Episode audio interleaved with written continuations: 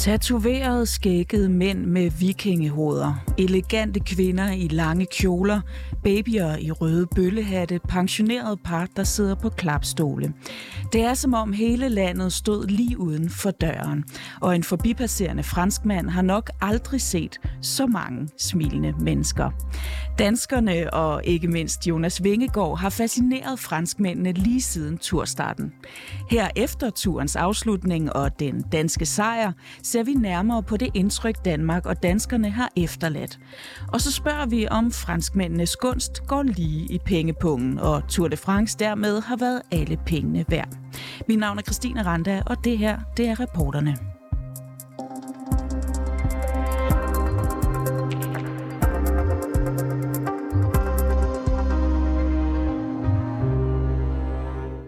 Franskmændene er vilde med Jonas Vingegaard, og de er vilde med os danskere, vores smil og vores nationalfølelse. Faktisk er de ligefrem lidt misundelige. Sådan lyder det fra dig, Louise Sandager. Velkommen til. Tak. Godmorgen. Du øh, bor til dagligt øh, lige uden for Paris og er vores korrespondent i Frankrig, men øh, jeg er så heldig at have dig med i studiet i dag, da du landede i Danmark i mandags på et øh, lille sommervisit. Prøv lige at forklare, hvor meget anerkendelse har vi danskere fået for, for det her års Tour de France? Enormt meget. Altså, øh, franskmændene har simpelthen, og franske medier har jo boldret sig i de her billeder, som du selv øh, startede med, netop med de her pensionister, der sidder på klapstole, og øh, store og små og gamle og babyer, øh, som står ude af hævet. Altså hele, hele turen, hele turstarten de tre dage øh, i Danmark var jo kæmpestort, øh, og gav virkelig genlyd i, i Frankrig, fordi øh, selvom øh, Tour de France hver år er stort, øh, så har det jo i mange år været plade, kan man sige, af dopingskandaler osv., og det er ligesom om, at det har fået en renaissance i år. Øhm, franske medier fremhæver det der med, hvordan netop billedet af Danmark og danskerne, der stod ude på de lange alléer og kornmarkerne osv., at det har givet sådan en, en ny, ren start. Øh, og at Jonas Vingegaard så i den anden ende går hen og vind, øh, vinder, det har simpelthen gjort, at, at Danmark har fået vildt fokus i Frankrig. Så prøv lige at forklare, at du var som sagt øh, i Frankrig indtil i mandags og har været der ligesom, øh, ligesom under den her øh, Tour de France. Hvordan er det at være dansker i Frankrig lige nu? Jamen, det er godt. Altså, det har altid været godt at være dansker, fordi øh, franskmændene ser meget op til, det kan måske overraske, men de ser faktisk op til, til Danmark og til Skandinavien i det hele taget. Det er sådan cool at være skandinaver, så det er altid godt. Det er altid positivt at være dansker i Paris. Men det er klart, at de sidste tre uger, der har man ikke kunne gå nogen steder, uden at man bliver spurgt om Jonas Vingegaard, som, øh, som franskmændene kalder ham. Fordi han er gået lige i hjertekuglen simpelthen, og med ham jo så resten af Danmark, kan man sige. Ikke? Det der søde, søde smil, han har, og den der meget umiddelbare... Øh, altså nu, franskmænd, som ellers plejer at elske det der med, at man kan formulere sig godt, mm. nu øh, elsker de, at han ikke kan formulere sig godt. At han var så rørt, da han vandt, at han faktisk ikke kunne nærmest sige sit eget navn. Og han stod der med sit lille barn på armen og sin kone og sagde, at det var takket være dem. Altså det er en, en helt ny form for vinder, kan man sige. Øh, og det har de virkelig, øh, det kan de virkelig godt lide, og det nyder vi andre danskerne også godt af. Ja, så han har været en god frontfigur for ja, men os han er, danskere. Han er en fantastisk ambassadør for Danmark. Og hvad er det helt konkret, at franskmændene godt kan lide ved os danskere? Du siger, det har altid været cool at være dansker, og nu er det bare blevet endnu, nu får man endnu mere øh, credit for det. Prøv lige at forklare, hvad det er, de er fascineret ved ved os danskere og ved Danmark. Jamen altså i forvejen synes de, at, altså, når jeg siger cool, så, så synes de det der med, at vi øh, altid, det synes de, og det er jo ikke rigtigt, men de synes, vi er glade. Altså vi har jo fået det der prædikat med, at vi er verdens gladeste folk og sådan noget. Og det er rigtigt, at når der sker sådan noget her, set, fra, set udefra, når du ser i franske medier, så vil du bare se billeder og film, og det hele handler om, hvor glade vi er, og vi er røde rødkindede alle sammen, og vi hæpper. Øh, og et eller andet sted er det jo rigtigt, at vi er en lille nation, øh, og de har de er en stor nation, så man kan sige, at de har altid mange problemer. Det har de bare i kraft af, at det er et stort land, som ikke er nær så homogent. Så de ser jo med en vis misundelse på os, kan man sige, øh, som kan samles 5 millioner mennesker. Altså, det er halvdelen af Paris' Storparis' befolkning. Vi kan samles om noget, og alle sammen gå ud og hæppe på, på Vingegård. Ikke? Øh, men så synes de også, at vi er hurtige til at være med på det nyeste. Altså, øh, vi er altid vi er cool i den forstand, at vi er bæredygtige. Øh, når der er noget nyt og smart, så er vi meget hurtigere, end de er. Det er jo klart, det er et stort land, som er langsomt øh, og meget lidt forandring, forandringsparat, kan man sige. Så det, det missioner de også. Og øh, det lyder jo alt sammen rigtig godt, men vi ved jo også, at vi danskere kan jo også, altså når vi fejrer øh, sportssejre, så kan det jo også blive lidt uschammerende nogle gange, ikke? Altså der er, øh, hvad skal man sige, det er flag over det hele, brølende nationalsang, og, og typisk også lidt for mange bajere. Har det ikke, øh, det har ikke gjort et indtryk på Nej, jeg, jeg ved godt, hvad det er, du hensyder til. Sådan den der lidt bøvede dansker, kan man sige. Og det kunne det meget godt være blevet. Og der har også været øh, billeder i fransk presse, hvor man kunne som dansker sige, at ah, der sidder altså virkelig en bøvet viking i en klapstol ja, her. Ikke? Ja. Øh, men det har de, den side har de ligesom ikke lagt mærke til. Altså, de, de tager, så det, kommer det bare ind under det der med vikingehatten. Så er det, fordi vi alligevel er sådan lidt uragtige. Ikke? Øh, nej, de lægger meget mærke til det der med, at vi samlet kan finde ud af simpelthen øh, ja, at gå sammen og fejre noget. Og det der med flaget, det synes de er jo lidt sjovt, fordi at du bruger ikke i Frankrig trikoloren på samme måde. Og hvis du gjorde, så ville det, du blive beskyldt for at være højere ekstrem, fordi at flaget i Frankrig øh, lidt er blevet øh, saboteret eller overtaget af højrefløjen. Så hvis du bruger det rigtig meget, så er det fordi, du er lidt sådan højere ekstrem ude på Marine Le Pen-fløjen. Sådan er det jo ikke for danskerne, og det ved de godt, at for os er det virkelig symbolet. Det er noget, der samler os. Så alt det der med farverne og sådan noget, de, altså, de boldrer sig i det, de franske medier, og fotograferne elsker det. Og der er jo en kæmpe, øh, hvad skal man sige, national stolthed hos øh, danskerne i de her dage. Sådan er det jo med de her sportssejre, der kommer vi virkelig sammen og, og får den der øh, nationalfølelse, den der stolthed. Er den danske nationalfølelse noget helt andet end den franske? Ja, det er den. Altså den franske øh, nationalfølelse har lidt mange skår de senere år, fordi at det, Frankrig er bare et utroligt splittet samfund med mange øh, sociale og politiske problemer, og der, det er meget svært for dem at blive enige om noget som helst. Selv en sejr, kan man sige. Vi skal helt op på niveau med VM i fodbold og sådan noget, før at franskmændene kan finde ud af at fejre noget samlet. Og der er danskerne bare meget bedre til det, øh, og det kigger de jo misundeligt på. Jeg tror, at hvis vi var Tyskland med 80 millioner mennesker, så ville de synes, det var sådan lidt truende, at vi alle sammen havde samme farver og gik den samme vej og sådan noget. Men fordi vi er en lille bitte nation med 5 millioner, så synes de bare, det, det er nuttet et eller andet sted. Vi har jo den situation, at Jonas Vingegaard, han kommer til Danmark i dag, han kommer til København og skal hyldes. Og jeg forestiller mig, at, øh, at de her billeder, de kommer til også at, at nå Frankrig. Hvad tror du folk, øh, hvordan forholder folk i Frankrig sig til den måde, vi også hylder øh, sådan en som Jonas Vingegaard. Jamen, det vil også blive stort. I morgen vil det også blive stød, slået stort op. Øh, og det er både fordi danskerne har den her evne til at samle som noget, men det er også på grund af Vingegaard. Altså, han, han har et væsen, som gør, at han umiddelbart, han er en lille spirvip øh, øh, med et dejligt smil. Øh, han er stadig øh, amatøragtig, ikke, ikke øh, som cyklist, men som, ikke som sportsmand, men som kommunikatør, kan man sige. Og det kan de godt lide ham for. Altså, de kørte igen og igen dagen inden sejren, hvor de vidste, at han ville vinde, medmindre han faldt. Øh, så kørte de igen og igen det der portræt af her en mand, som for seks år siden stod på en fiskefabrik og fileterede fisk, og nu er han verdensstjerne. Og det elsker de, den der storytelling. De elsker historien om Vingegård. Og den bekræfter han jo, når han så står der på podiet øh, og er så rørt, at han ingenting kan sige med sit lille barn og sådan noget. Øh, de lægger meget vægt på det der med, at han er helt anderledes end tidligere vinder. Han er også helt anderledes end den, den tidligere vinder, øh, danske vinder, Bjørn Ries, øh, som vandt samme år som Vingegaard blev født. Øh, så man kan sige, at franskmændene og Tour de France har virkelig haft brug for en renaissance, fordi de har lidt sådan imageagtigt. Og der tror jeg, at Vingegaard er med til at give dem noget nyt. Det der friske, nye pust. Øh, det er virkelig ham, så de vil følge det, ikke kun på grund af, af, af os, men også fordi han virkelig har været fantastisk for dem. Og en ting er, at øh, franskmændene er vilde med Jonas Vingegaard, og at de er, er vilde med danskerne i klapstole og så videre.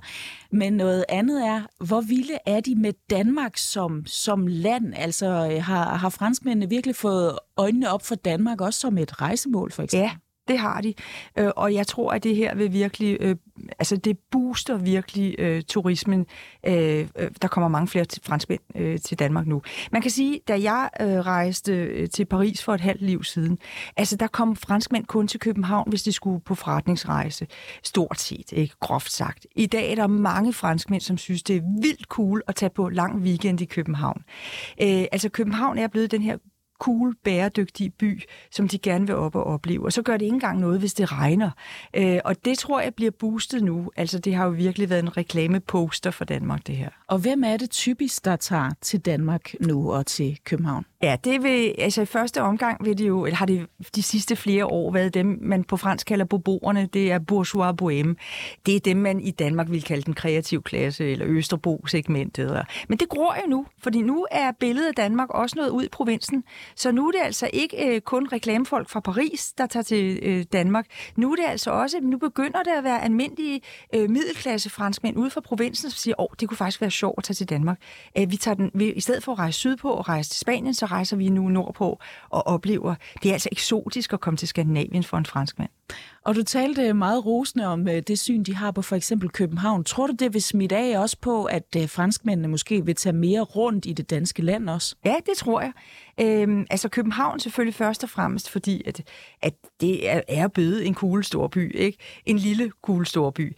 Øhm, så er der det der med cyklingen. Altså, det har jo været koblet meget op på Tour de France, at de er vildt fascineret af, at vi cykler til alting. Det har de haft hele udsendelser om, både radio og fjernsyn, at vi er et cykelland, øh, og at han har sit udgangspunkt i det, at i Danmark, når man bor, i hvert fald i København, jamen så står man mor, og far og to børn op om morgenen, og så cykler man hver til sit. Man kunne aldrig drømme om at tage bilen. Øh, og det synes de også er ret fantastisk. Ikke? Øh, og så begynder det at komme det der med, at vi skal ikke kun være i København. Øh, der er også ting uden for København.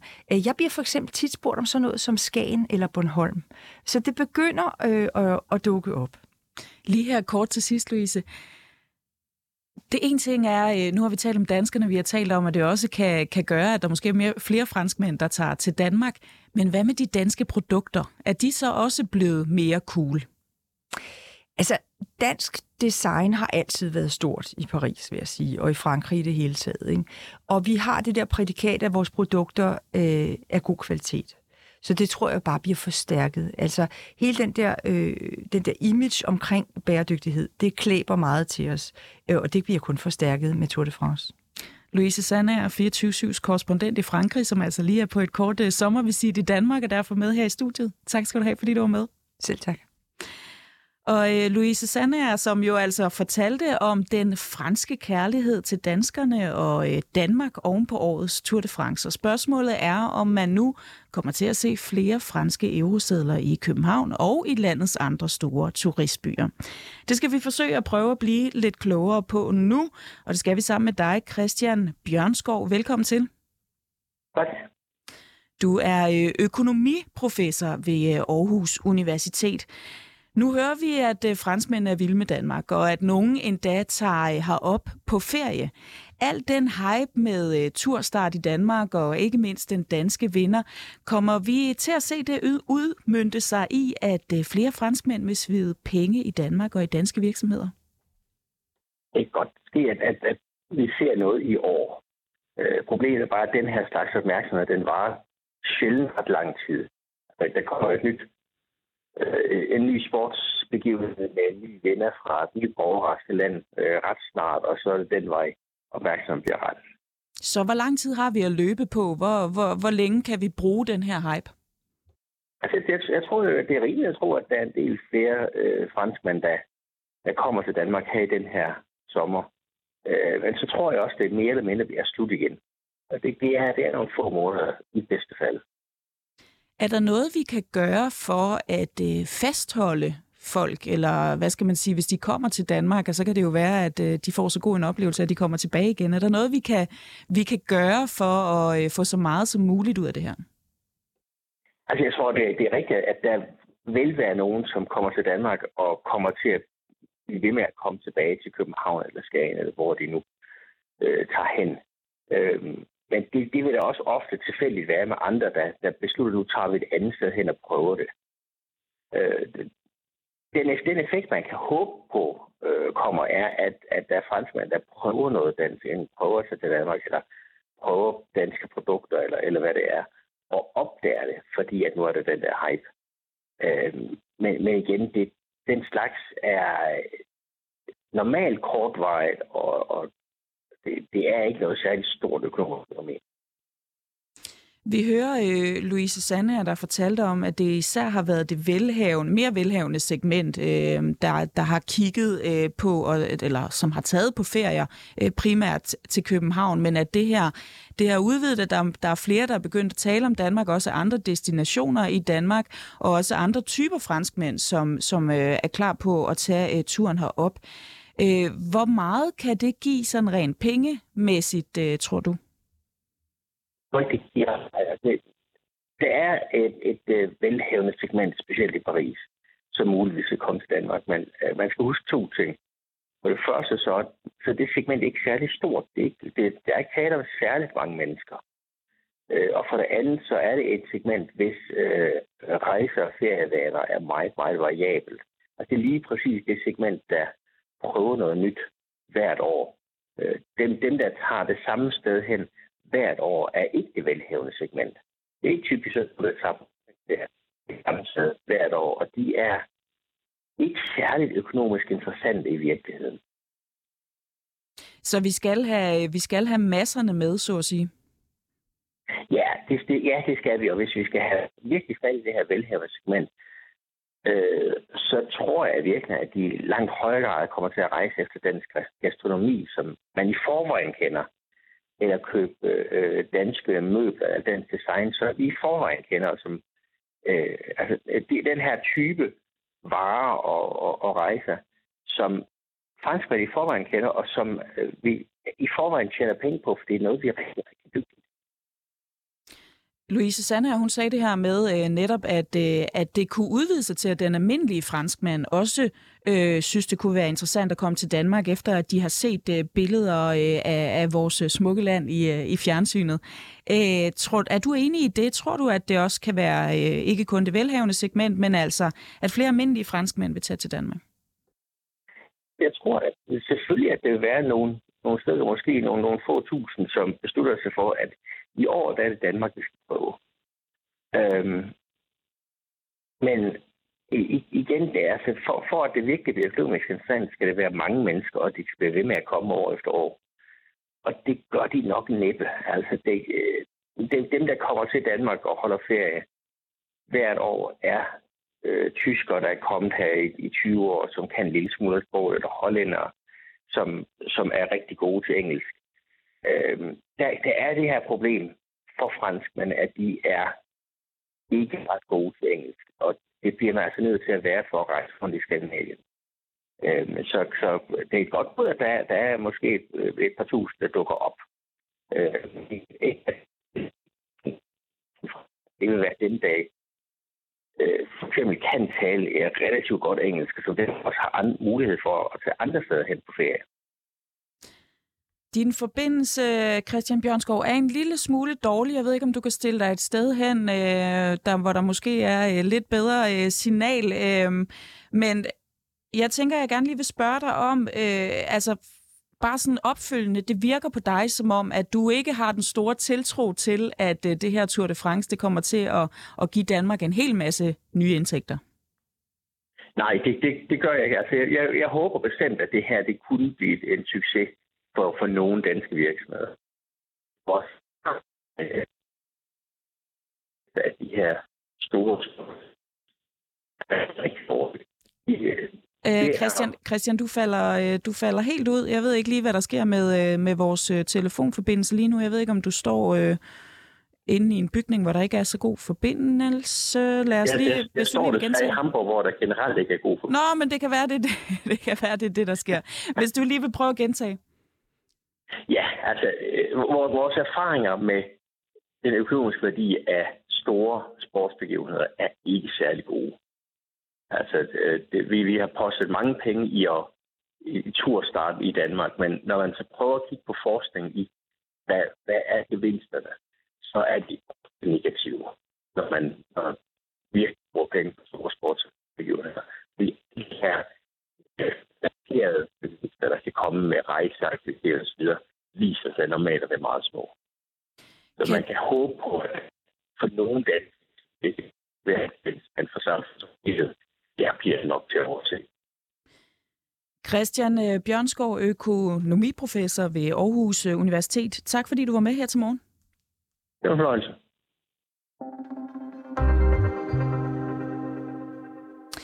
Det er i dag, at den danske vinder af Tour de France, Jonas Vingegaard, vender tilbage til Danmark. Og i den forbindelse er der folkefest i København, hvor det forventes, at flere tusind mennesker møder op for at hylde Nordvestjyden, først på Rådhuspladsen og siden i Tivoli, hvor rytterne for tre uger siden også blev præsenteret. Og der kan blive kamp om pladserne. Så hvordan vil Tivoli sikre, at alle får en fornøjelig eftermiddag? Det tænker jeg, at øh, du kan hjælpe mig med at, øh, at få svar på, øh, Kasper Schumacher? Ja, er med det skal? Det skal der, ja, det er Det skal der forsøge. Velkommen til, ja. Øh, til programmet. Du er øh, havedirektør i Tivoli, og der kommer jo øh, mange mennesker i dag, først på Rådhuspladsen, hvorfra mange af dem sikkert vil fortsætte med over i Tivoli. Kan I garantere sikkerheden, når så mange mennesker vil ind og hylde Vingegård i jeres have? Ja, det kan vi godt. Altså, vi lukker jo ikke flere gæster ind i Tivoli, end der, der er plads til, at man kan få en, øh, en god oplevelse en god oplevelse af arrangementet. Og det er også rigtigt, øh, som du er inde på det. Vi kan nok ikke øh, lukke alle ind. Jeg tror, der bliver fest i hele byen, og det er klart, at der vil være markant flere mennesker over på Rådhuspladsen, end, end vi har plads til inde i Tivoli. Så, så det her med, at man kan være med øh, over det hele hele dagen, det tror jeg ikke er muligt. Men, men øh, jeg er sikker på, at det bliver en stor fest i hele byen, og også, øh, også hos os i Tivoli. Det er jo ikke så længe siden, at der var, øh, skal vi kalde det, udfordrende tilstand i og omkring øh, Tivoli i forbindelse med nogle af de populære fredagsrock-arrangementer, I har. Hvordan sikrer I jer, at det ikke gentager sig, øh, nu hvor der måske er endnu flere mennesker, som, som gerne vil ind Tivoli? Ja, men det er to øh, forskellige øh, arrangementer. Det var, det var det kan man sige, en anden udfordring, at der, der var på det tidspunkt. Så, øh, så vi, vi har vi har stor erfaring med den her slags øh, fejringer, og, øh, og, og som jeg sagde, så, så lukker vi, hvis det bliver nødvendigt, øh, for adgang eller for indgang til Tivoli, hvis vi, vi synes, der er, der er ved at være, være nok gæster i, i haven. Og så er det jo et, et, et, et arrangement en eftermiddag kl. 16, hvor folk er ind for, for at fejre og hylde de danske, de danske turhelte. Så, så det er også en, en lidt anden adfærd, vi har set, end vi ser til nogle af de her fredagsarrangementer. Ja, prøv lige at uddybe det. Hvad er det for en, øh, for en anden adfærd, I, øh, I regner med? Jamen altså det her med, at man er mange samlet, og man, øh, man, man synger, og man klapper og hujer, det er, jo, det, er jo en, det er jo en del af fejringen, og det er jo en del af stemningen. Så, så man kan sige, en del af arrangementet, det er jo, at der er mange mennesker, og at man, man er sammen med en masse andre glade øh, danskere og et, et blandet publikum, som, som, som er her for at fejre øh, de danske øh, cykelhelte. Øh, dengang I havde problemer der i forbindelse med fredagsrock-arrangementerne, der, øh, der var der nogen, der øh, kravlede over hegnet for at komme ind i Tivoli. Øh, med tanke på første del af fejringen øh, i, i dag, der foregår på Rådhuspladsen, lige over på den anden side af gaden i forhold til jer, er det så øh, utænkeligt, at nogen vil forsøge på noget øh, lignende, og er det noget, I har forberedt jer på at håndtere? Det er nok ikke helt utænkeligt. Det håber vi bestemt ikke, at der er nogen, der gør, men ja, det har vi forberedt os på, og det har vi også gjort. Det gør vi jo løbende, sådan, så vi har personale langs med, med, med hegn rundt omkring Tivoli, også ind på den anden side. Øh, så, så det tager vi jo stor afstand fra, der er nogen, der gør. Det er jo både øh, farligt og ulovligt, så det, det, det, det gør vi alt for at sikre, at det ikke sker. Ved sådan nogle fejringer her, der er, der er der jo tit, øh, hvad skal man sige, alkohol involveret. Danskerne kan jo godt lide at drikke sig en, øh, en kold fadøl til deres sportssejr. Er det, øh, er det noget, I, I, I tænker over? Jamen det gør vi da. Vi sikrer da selvfølgelig, at man kan få en kold øl til at fejre sin sportssejr i Tivoli. Så det, det, det, det er da rigtigt. Det er en naturlig del af, af, af fejringen. Men det er ikke noget, der bekymrer jer? Nej, det er det ikke. Altså, det er jo, øh, det, det er jo en, en del af mange af de events, vi har her, så det er ikke noget, der, der bekymrer os. Specielt ikke øh, en øh, onsdag eftermiddag kl. 16. Nej, så det er ikke sådan, at, øh, at det bekymrer dig, at det måske kunne gøre gæsterne mere udforudsigelige end normalt? Nej, det gør det ikke. Altså, det er jo øh, det, det er den, den øh, publikumsammensætning, som vi vil se i dag, og det er event, vi har, det, det, det betragter vi ikke som noget, noget som man siger, udfordrende i den, i den sammenhæng. I har været ude at sige, at det er først til mølle. Øh, så hvad hvis man for eksempel har, har Tivoli-kort og gerne vil, vil ind i haven? Har man så samme vilkår alle sammen, også som, som almindelige gæster, eller gør I noget for at sikre, at øh, sæsonkortholderne kan komme ind, også på sådan en dag her?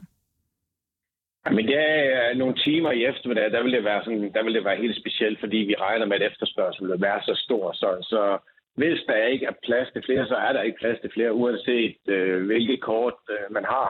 Og så må man vente det par timer, det tager, øh, og, og, og, og, og at vi har det her event. Og så åbner vi selvfølgelig op for vores sæsonkoldholder og alle andre gæster igen, når, når eventet det er, det er overstået. Så det må vi alle være indstillet på, at det kan godt være, at der ikke er at der er et par timer, hvor at, uh, indgangen ville være lukket. Kasper Schumacher, prøv lige at forklare, hvad er det egentlig konkret, der kommer til at foregå inde i Tivoli i dag? Men der foregår det, at uh, rytterne de ankommer til Tivolis uh, hovedindgang kl. 16, og der bliver de taget imod af Tivoli Garden, som følger dem uh, ned. Vi har pyntet flot op ned igennem hovedalene med, med, med flag og, og, og, og andet. Og så bliver de fyldt ned til plænescenen, uh, hvor at uh, at øh, der vil være nogle øh, værter, der øh, skal interviewe dem og få taget en god snak om, om, om oplevelserne på turen. Der vil være øh, fællesang, øh, hvor Søsvinger kommer, og så vil der også være øh, et par numre fra Saviors øh, til sidst. Så øh, sådan en, øh, et, et, et, et, et stort godt event, hvor at øh, danskerne får mulighed for at, at se og og høre lidt fra, fra rytterne og, og, og, og opleve en fantastisk stemning sammen, er jeg overbevist om. Hvad skal der synges til det der fællesang? Det, det ved jeg faktisk ikke lige. Det må hellere være med at sige, for det, det er jeg ikke sikker på. Så der er ikke nogen, der lige kan få mulighed her for lige at øve sig lidt på forhånd. øhm, så skal det ikke spørge mig. Nej, det er i orden. Det er i orden. Sveder du egentlig sådan lidt ekstra på sådan en dag som i dag? Det er jo et stort arrangement, der skal holdes ind i Tivoli.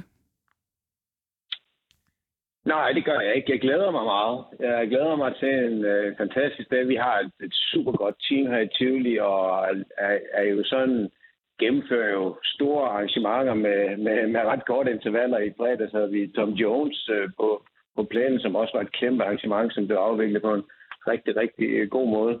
Så øh, nej, det gør jeg ikke. Jeg føler, at vi er, vi er godt forberedt, og jeg er lige ude og gå en tur i haven, og teamet er i, i fuld gang og, og glæder sig rigtig meget. Så lige her til sidst, I kan garantere, at de, der kommer ind i Tivoli, får en sikker og glad fejring af Tour de France vinder Jonas Vingegaard i dag. Jeg kan i hvert fald garantere, at vi vil gøre, hvad vi kan, øh, for at det sker.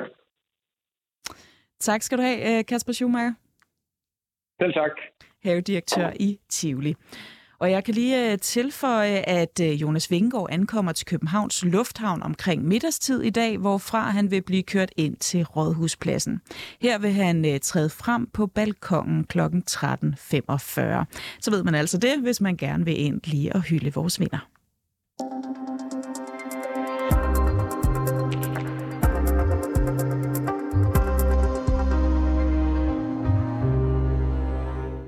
Lokalsamfundet i den odenseanske forstad Stige mister deres lokale købmænd, på trods af, at syv forskellige butikschefer på skift har forsøgt at holde liv i butikken. Der Grova-koncernen, der står bag Min Købmands Bar og Menu, har opsagt legemålet helt nu, efter at den sidste butikschef smed håndklædet i ringen og erklærede Min Købmand for konkurs. Dagrofa har øh, ikke selv ønsket at give en forklaring på, hvorfor ingen af de syv købmænd gennem seks år har fået vendt den her butik til en succes. Derfor har vores reporter Rassan El Nakib været på besøg hos øh, flere naboer til min købmand på Stigevej 275, for at øh, få opklaret mysteriet om den her oceanske Bermuda-trekant. Preben Reinicke, Stigevej 262A. Hvor lang tid har du boet her, Preben? Tre år. Du bor jo lige, øh, lige overfor. Ja. Hvad tror du er grunden til, at de sidste syv butikschefer, siden 2016 kunne jeg forstå, ikke har formået at få rigtig succes ud af, ud af min købmand? Butikken er for lille. Uvalget er for let. Det er jo beboerne herude, der er afgørende betydning for, om den kan overleve. Fordi de fleste beboere herude, unge mennesker, børnefamilier. De arbejder altså inde i nærheden af byen, og de kører lige forbi de store forretninger. Der kan jeg godt forstå, så køber de en der. Ellen Nørskov Jensen. Mange arbejder jo inde i byen og har det med hjem, når de kører hjem og handler på, på hjemmevejen og sådan noget, ikke også? Men øh, det har nok lidt at gøre med, at det er for dyrt derovre, og uvalget der ikke er stort nok. Er det, er det en forbandet adresse, øh, Stigevej 275, hvor øh, min købmand øh, lå? Nej, det tror jeg ikke. Overhovedet ikke. Der har været øh, rigtig stor lokal opbakning fra jeg flyttede herud i 2014. Men øh, der skal tænkes kreativt på grund af, at øh, Rema 1000, der ligger ikke mindre end to, to kilometer herfra. De har jo nemmere ved at lave nogle billigere priser, end den lille købmand derovre. Og jeg har snakket med flere af dem, der er her, og ved du hvad, de siger det samme. Plejede du at handle der? Ja, indimellem, men ellers så er det jo med Rema, vi kører op til, jo ikke også? Rema 1000. Ja. Men altså, ja, vi var der derovre og handle. Det var vi, og jeg synes da nok, vi mangler ham. Hvordan kan det være, at du øh, øh, foretrækker at handle i Rema 1000? Ej, det er fordi, de har et større udvalg, og, og er ikke så dyre, som har var herovre. Har var dyr. det må vi sige, men det, det kan jo ikke undgås med små købmænd med. Plejede du, plejede du selv at, at handle der? Meget derovre, ja. Det gjorde jeg. Jeg er alene, så jeg kan ikke betale sig for mig for at spare 50 øre eller en krone og skal tage transporten, så køber jeg det derovre. Mælk og cigaretter og... Jamen, Man kommer jo ikke til Stige, fordi man lige kommer forbi. Man kommer jo, fordi man bor her eller har et ærne her. Det, sådan er det. Men jeg vil da gerne have en købmand derovre. Helt sikkert. Har I gjort noget her øh, lokalt for at øh, støtte op om ham? Jamen, det eneste stigegruppen har været inde og sagt til beboerne, prøv nu at støtte ham. Og vi siger, ja, ja, ja, så går vi ind bag døren, og så handler vi andre steder alligevel. Og så øh, var, holdt vi jo et borgermøde over i Stigehallen, øh, hvor der blev solgt øh, folkeaktier henholdsvis 1000 eller 500 kroner, og hvor den så efter et stykke tid øh, med aftale med Dagrofa øh, kom op og stod igen, og hvor der så blev ansat nogen, der skulle drive den her butik. Men Så I simpelthen samlet sammen øh, økonomisk til at kunne få den til at køre? det, det er der jo mange steder i Danmark, i sådan nogle små lokalsamfund, at det er blevet gjort med, med succes. Bare ikke her. Hvad synes du om, at, øh, at den er lukket ned? Ja, det synes jeg, det er noget skidt, for vi mangler den jo. Og nu har vi jo kun Rema tilbage.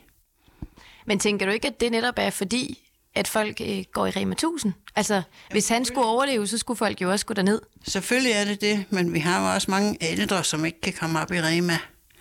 Og de kunne jo gå til en lille købmand, ikke også? Så jeg er ikke den eneste, der savner ham indimellem. det er jeg ikke. Nej. Er det ikke netop det, der skulle til, så for at den kunne køre, at flere valgte at- at gå ned og støtte den? Jo, men så skal der også være varer på hylderne. Og der skal være nogle slagtilbud. Og der skal være noget øh, Facebook-gruppe, hvor man slår et ja-tak-tilbud op, og kom klokken tre, der koster det og det er det. Eller der er is til børnene lørdag formiddag, eller whatever, for at tiltrække nogle kunder. Tænk kreativt. Hvordan har du det selv med, at du ikke kan gå derover og handle mere nu? Ski til det. Jeg skal bevæge mig af pommeren til for at få mine cigaretter og min mælk. Der er langt.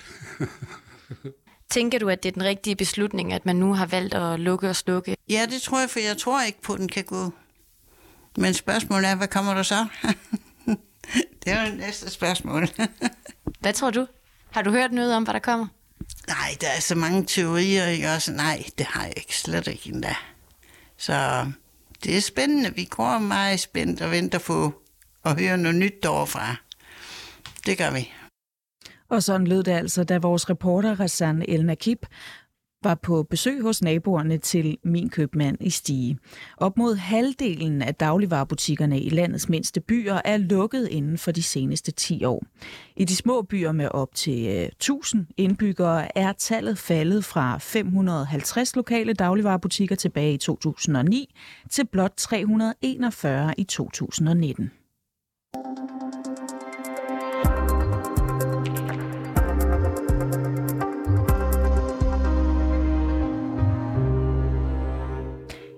EU's energiministre er blevet enige om at skrue ned for gasforbruget i de kommende måneder.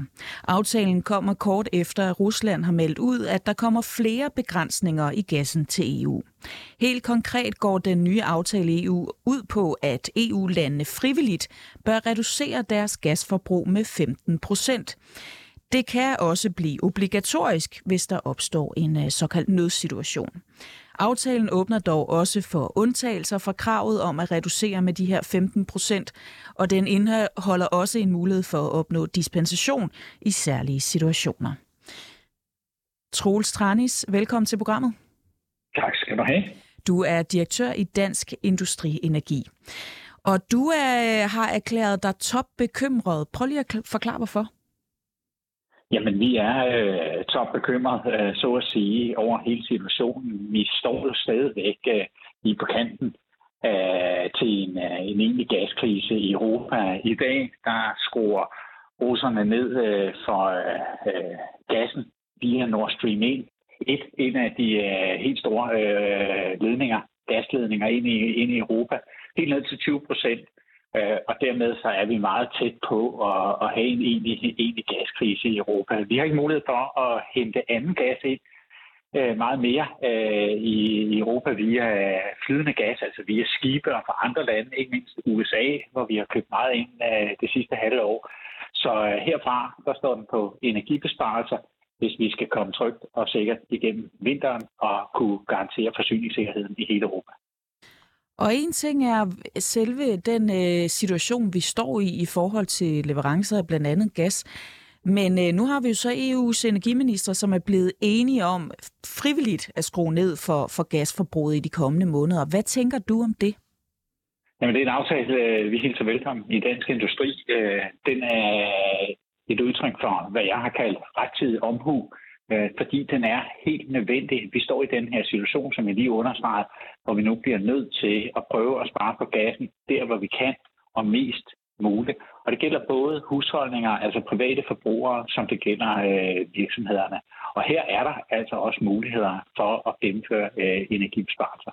Hvordan hjælper det, at vi nu frivilligt øh, skruer ned? Jamen, når vi forfølger frivillighedens vej, så er det jo også et udtryk for, at øh, gasmarkedet rent faktisk fungerer. Og øh, gas er blevet virkelig dyrt. Vi ramte i går 200 euro per megawatt-hour gas, sådan i den rå gaspris, øh, og det er øh, historisk højt, og faktisk det højeste siden øh, begyndelsen af, af krigen i Ukraine med den russiske øh, invasion.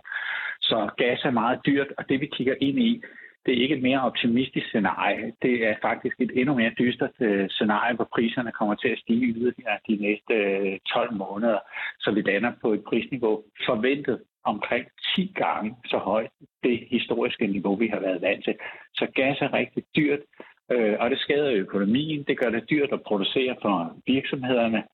Øh, og øh, til syvende og sidst, så gør det også varerne dyre for danskerne og de øvrige europæere. Men er europæerne og de europæiske virksomheder overhovedet i stand til at skrue ned med 15 procent øh, på den her frivillige måde, som det lyder? Efter vores vurdering øh, er det, øh, og der er et stort potentiale for, øh, for energibesparelse på tværs af, af hele Europa. Øh, og også fortsat i Danmark, øh, det fik vi beskrevet med arbejdet gennem øh, klimapartnerskaberne, både for energiintensiv industri i Danmark, men også øh, produktionsvirksomhederne øh, i, i, i almindelighed. Og, og vi har cirka 30 procent af det samlede danske energiforbrug, der udgøres af, af, af naturgas. Og 20 procent af det, det bruger, det bruger virksomhederne, og så bruger vi sådan cirka 20 procent også til, til opvarmning af, af, af boliger. Øh, og så er der også mange andre formål, som, øh, som det går til. Så øh, der er noget at komme efter, når det kommer til energibesparelser, både i boligerne, men, øh, og til boligopvarmning, men, men også i, i virksomhederne. Øh, og det er jo blandt andet at indføre øh, varmekendindvinding, øh, uden at den overskudsvarme, der er ved produktionen, i stedet for, øh, det er at lave klimaskærm på, øh, på, sine, på sine lokaler. Det kan være øh, sådan mere procesteknisk øh, og optimere på, øh, på produktionsanlægget, og måske ligefrem øh, investere i øh, en elektrisk varmepumpe eller en elkæde til erstatning, hvis det er, det er muligt øh, at, at, at gøre det. Så tvinger den her situation os til at være mere klimavenlige? Ja, det kan man sådan set øh, godt sige. Altså, den grønne omstilling er jo det langsigtede svar, også for danske virksomheder. Og det er det mål, vi forfølger frem mod 2030, at det er jo sådan en 70% målsætning, der skal opfyldes. Uh, og der er brug for, at uh, der bliver investeret efter, efter omstilling, og det gør danske virksomheder. Men det her kan være med til at accelerere det, fordi at prisen på fossil energi, og i særdeleshed uh, naturgas, den er jo historisk høj, og det øh, tvinger virksomhederne selvfølgelig til at tænke i, øh, i, i nye og alternative baner. Og grøn energi er det rigtige svar, også for danske virksomheder. Og hvis vi nu lige vender tilbage til de her 15 procent, altså hvis vi skruer ned med de 15 procent frivilligt nu her, er alt så godt, at er det nok? Jamen, efter vores vurdering er det nok. Altså sidste år importerede vi øh, cirka 40 procent øh, af al den naturgas, der anvendes i, øh, i Europa fra, fra, fra Rusland. Nu er vi nede på, på cirka 20 procent her i løbet af, af, første, af første halvår. Og med energibesparelser på, på 15 procent på, på gasforbruget, altså efterspørgselen efter, efter gas, så er det muligt at komme, at komme sikkert i, i, i havn på den her opgave, øh, når vi skal igennem næste, øh, næste vinter. Men der skal først og fremmest være sikkerhed for, at vi kan varme boligerne op i, i hele Europa. Og så skal der helst også være grundlag for, at virksomhederne kan fortsætte øh, deres produktion ufortrødent. Og noget af det, der er vigtigt i den her situation, når vi sparer på gassen, det er også, at så får vi mulighed for at fylde de europæiske gaslager yderligere. De er desværre ikke fyldte nok, faktisk nogle steder langt fra. I Danmark har vi fyldt vores to danske gaslager. Det ene ligger i Stenline, kan jeg oplyse. Øh, og, og det er jo godt, og det betyder, at vi har over 80 procents fyldning, som er målet øh, per 1. november i, i EU. Men Europa følger altså ikke helt med, øh, og vi skal skabe muligheden for at, at få sikkerhed for forsyningen gennem fyldning af gaslagerne, øh, og det gør energibesparelserne på gasforbruget øh, sit til. Ja, fordi du siger, at altså, vores gaslager i EU er ikke fyldt helt op til randen lige nu. Hvad hvis vi står i en situation, hvor det bliver en rigtig kold vinter? Altså, hvad er så worst case scenario, også selvom vi øh, laver de besparelser her nu? Eller besparelser, begrænsninger, eller skruer ned, som det hedder? Ja, begrænsninger på, på gasforbruget. Øh, jamen, altså, øh, worst case scenario øh, for virksomhederne, øh, det er jo, at de bliver nødt til at, at simpelthen at stoppe øh, produktionen. Og det koster millioner, millioner, millioner af kroner i, i tabt omsætning, øh, og også i, i tabte eksportindtægter. Øh, så der ligger en meget, meget høj regning øh, for enden af det her, hvis de ikke får håndteret det på en, øh, på en, øh, på, på en, dygtig, øh, på en dygtig måde hen over, øh, hen over den kommende vinter frem til, til, til foråret. Og for, øh, for boligerne i Europa, jamen så er de garanteret øh, Øh, forsyningssikkerhed, øh, og det følger også af, af EU-reglerne.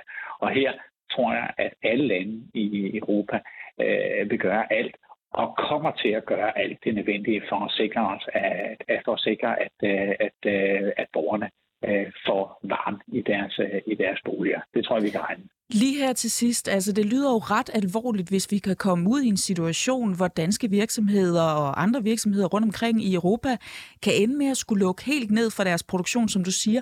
Det er noget, der kan komme til at koste rigtig mange penge. Er der noget, I hos Dansk Industri ser som, øh, som en løsning? Er der, er der et initiativ, I gerne så, at EU også tog ud over det øh, med de 15 øh, procents nedsættelse?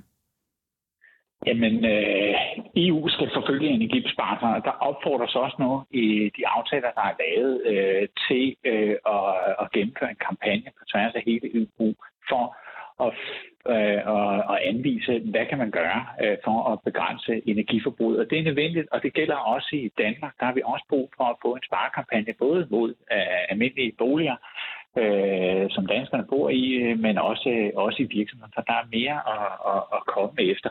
Og så er det jo vigtigt, at der også er sikkerhed for de ordninger, øh, vi har, øh, og at de også bliver styrket på tværs af EU til at fremme øh, energibesparelser og omstilling i almindelighed. I Danmark har vi en øh, erhvervspulje, som støtter øh, energibesparelser og omstilling i, i, danske, i danske virksomheder øh, og den kan give faktisk et tilskud helt op til 50 procent. Og der har været en høj søgning øh, her i sidste ansøgningsrunde til, til det, så det går den rigtige vej. Øh, og jeg vil formode, at, øh, at der vil være en meget stor interesse øh, i, i Danmark. Men det gælder også, hvis vi har sådan rundt her i øvrige lande, for, øh, for at få øh, en, øh, hjælp af hånd til at mm. gennemføre de her nødvendige investeringer. Troels Tranis, øh, direktør i Dansk Industrienergi. Tusind tak, fordi du var med her til morgen. Ja, velbekomme.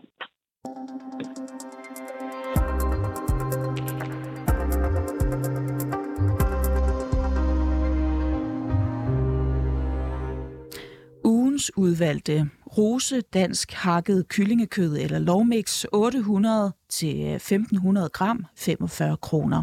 Fire styks pebersteak 600 gram 89 kroner. Eller flæskesteg uden ben et halvt kilo 14,95, maks to styk per kunde til denne pris. Sådan lyder det i denne uges tilbudsavis fra Netto, men øh, den slags reklamer skal i fremtiden være forbudt. I hvert fald, hvis det står til dig, Clara Berg, Berg siger det rigtigt, Berg Jensen. Velkommen til programmet. Tak for det, og godmorgen. Du er aktivist i den grønne ungdomsbevægelse, og I tweeter blandt andet sådan her. Er Netto og resten af Selling Group klar på at tage klimaansvar? Vil I stoppe reklamer for kød? Hashtag forbyd kødreklamer. Hvorfor mener du og I, at det skal være forbudt for supermarkeder at reklamere for kød? Jamen, øh, tak fordi, at øh, I vil snakke med mig. Det gør vi selvfølgelig, fordi at øh, alle verdens klimaforskere og sågar vores regering og så mange andre er jo meget tydelige omkring, at det her med at mindske vores kødforbrug, det er en af de helt essentielle øh, handlinger, som vi må gøre, som vi bliver nødt til at, at gennemføre, øh, sænke kødproduktionen og øh, sænke kødforbruget, for at vi kan få hånd om øh, klima- og biodiversitetskrisen.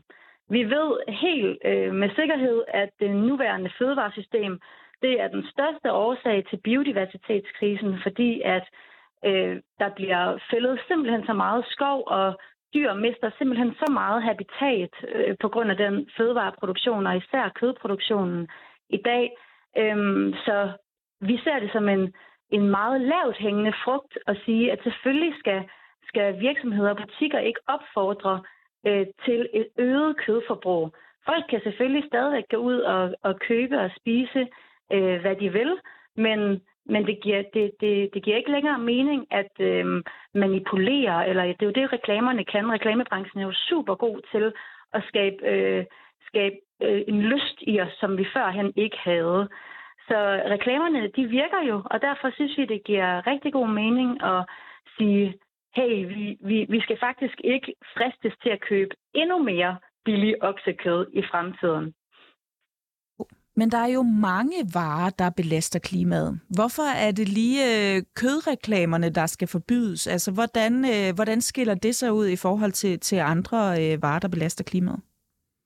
Ja, altså vi siger, at, øh, at det vil give rigtig god mening at forbyde øh, at reklamere for kødreklamer, øh, men også at forbyde at reklamere for fossile reklamer. Og her mener vi reklamer for fossilbiler og fly og for øh, fossile brændsler selv. Øhm, og det er de her produkter, vi har valgt ud og sige, at det kunne man som en start begynde at regulere, øh, fordi at vi baserer os på det, som forskerne siger er de mest klimabelastende produkter. Øhm, det er altså helt evidensbaseret. Vores kampagne er evidensbaseret. Så vi synes egentlig bare, at det er ligesom at, øhm, at være realistisk og sige, at hvis man har, vil have nogen chance for at bremse øh, klima- og biodiversitetskrisen, så er det øh, en meget, meget lavt hængende frugt. Det er selvfølgelig overhovedet ikke den fulde løsning. Vi er ikke naive og tror, at det vil ændre alt, men vi skal have hele spektret af værktøjer i brug nu, fordi vi har simpelthen så travlt med at få øh, bremset klima- og biodiversitetskrisen, at det kun vil give rigtig god mening at øh, sige, så, så stopper vi lige med at lokke øh, borgerne til at købe nogle af de aller, aller mest klimabelastende produkter, såsom kød eller fossile produkter. Og hvis vi lige kommer tilbage til øh, Nettos øh, tilbudsavis fra, fra den her uge, så hvis vi øh, slår op på side øh, 7 i øh, tilbudsavisen, så, så kan man få parmaskinke eller chorizo-pølse for en flad 20'er. Det mener du altså skal være øh, forbudt, men lige ved siden af, øh, af det her tilbud med parmaskinke og chorizo-pølse, der har vi et andet tilbud på øh, BKI-kaffe til 27 kroner. Skal det øh, for eksempel være forbudt også at reklamere for, øh, for kaffe, som jo også er noget af en klimasønder? Mm. Altså, mm, man kan sige, i, i det yderste led, så mener vi i den grønne ungdomsbevægelse, at det skal være slut med at reklamere for alt, der skaber en øget CO2-udledning og et øget ressourceforbrug. Øhm, det er ikke det, vi kører vores kampagne på nu, fordi vi mener, at det er øh, det giver mening lige at tage de aller, aller mest klimabelastende øh, produkter først. Øhm, du kan, altså, hvis du køber en oksemørbræd, så har det en øh, CO2-udledning på helt op mod øh, 150 kilo CO2 per kilo. Øhm, du kommer ikke til at købe et kilo oksekød, uden at det svarer til mindst at køre 200 km i bil. Altså, det er helt sikkert, at kød er, er en af de ting, der ville være rigtig smart at stoppe med at reklamere for. Men, øh, men, men hvis ifølge... du spørger mig... Ja. Men ifølge Coops øh, beregninger, så udleder kaffe 7,9 kilo CO2 per kilo, hvorimod øh, kyllingekød kød for eksempel udleder 4 kilo CO2 per kilo. Kaffe er altså mere hmm. skadeligt for klimaet, lyder det til, end kyllingekød. Øh, så hvorfor hmm. ikke øh, for eksempel starte der i stedet for? Fordi det, det nærmer sig jo ikke de 150 kilo CO2, som en oksemørbræd øh, udleder. Øhm, så så der, der er nogle helt andre øh, klima- og biodiversitetsproblematikker koblet til kød.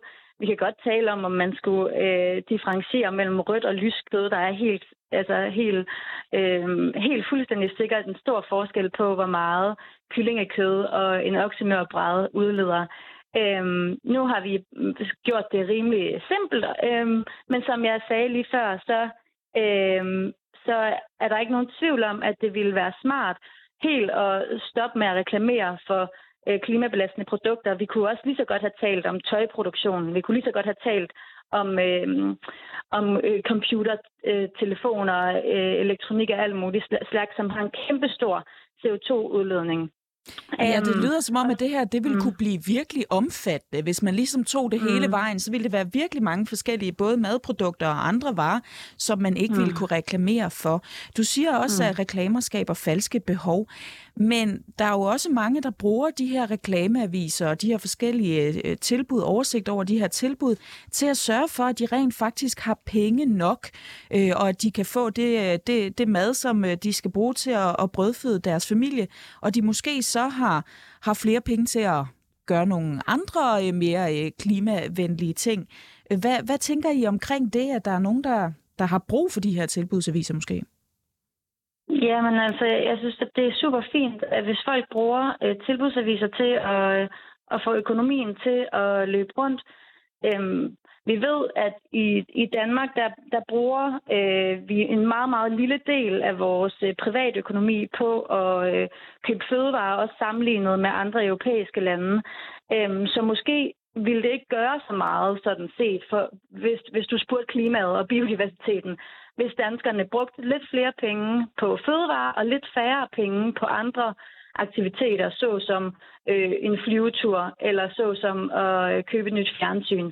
Øhm, ja, så, så øh, jeg tror, i det yderste led, så mener vi jo sådan set, at den, den vigtigste om, og, øh, den, den vigtigste dagsorden er, at vi får stoppet den her klima- og biodiversitetskrise, så, så sådan det smarte øh, vil være at sætte alt ind, for det, alt ind på det, fordi det bliver også dyrt i kroner og øre, hvis vi bare lader den her krise øh, galopere ud af. Vi har lige set det øh, for få dage siden med øh, hedebølger i Danmark. Vi har hedebølger ud over hele Europa, som mm. slår mange hundrede mennesker ihjel. Altså det er, det, det, det er jo ikke det radikale her at sige, at vi skal regulere lidt på reklamerne. Det radikale er at vi bare skal lade det være, som det er. Det er jo ret voldsomt at, at bare fortsætte øh, to, at lade toget køre, som det gør lige nu, for det dræber ja. jo simpelthen hundredvis af mennesker. Jeg bliver nødt til at stoppe dig, klar. Jeg bliver nødt til at stoppe dig, selvom det er et vigtigt budskab, øh, du er i gang med, fordi at der er simpelthen øh, det er blevet tid til nyhederne nu. Tak, Klarberg Jensen, aktivist i den grønne ungdomsbevægelse, fordi du var med her til morgen. Du har lyttet til reporterne. Mit navn er Christine Randa. Simon Porse var producer. Nu kommer nyhederne.